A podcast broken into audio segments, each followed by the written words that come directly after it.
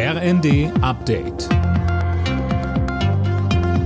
Stündlich neu. Auf den Punkt informiert. Ich bin Gisa Weber. Die Sicherheitsmaßnahmen am Kölner Dom sind nach einem sogenannten Gefahrenhinweis erhöht worden. Nach der Abendmesse ist die Kathedrale mit Spürhunden abgesucht und verschlossen worden. Wer an Heiligabend rein will, wird vorab kontrolliert. Das teilte die Kölner Polizei mit.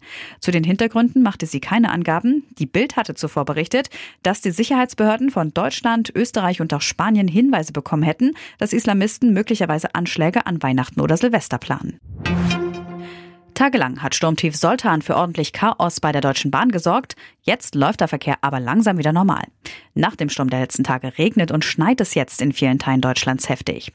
In Bayern, Hamburg, Niedersachsen, Sachsen und Sachsen-Anhalt warnen die Behörden deshalb vor Hochwasser, da vor allem viele kleine Flüsse am Überlaufen sind oder überlaufen könnten.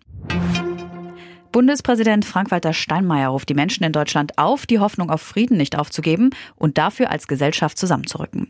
Dieses Jahr habe sich die Welt von ihrer dunklen Seite gezeigt, so Steinmeier in seiner Weihnachtsansprache mit Blick auf den Krieg in der Ukraine und im Nahen Osten. Alle hätten Sehnsucht nach einer friedlicheren Welt, auch er selbst. Und Steinmeier finde, wir dürfen sie nie aufgeben. Angesichts der geplanten Proteste von Bauern und Lkw-Fahrern im Januar warnt die deutsche Speditionsbranche vor Versorgungsengpässen. Der Präsident des Bundesverbands Güterverkehr und Logistik, Engelhardt, sagte der Bild, die Bauern und die Transportbranche hielten das Land am Laufen. Keine Landwirte und keine Lkw bedeuten keine Versorgung. Die Bauern protestieren gegen den Wegfall von Steuervergünstigungen, der sie im Wettbewerb mit Bauern im Ausland benachteiligt. Die Spediteure kritisieren die Anhebung der Lkw-Maut.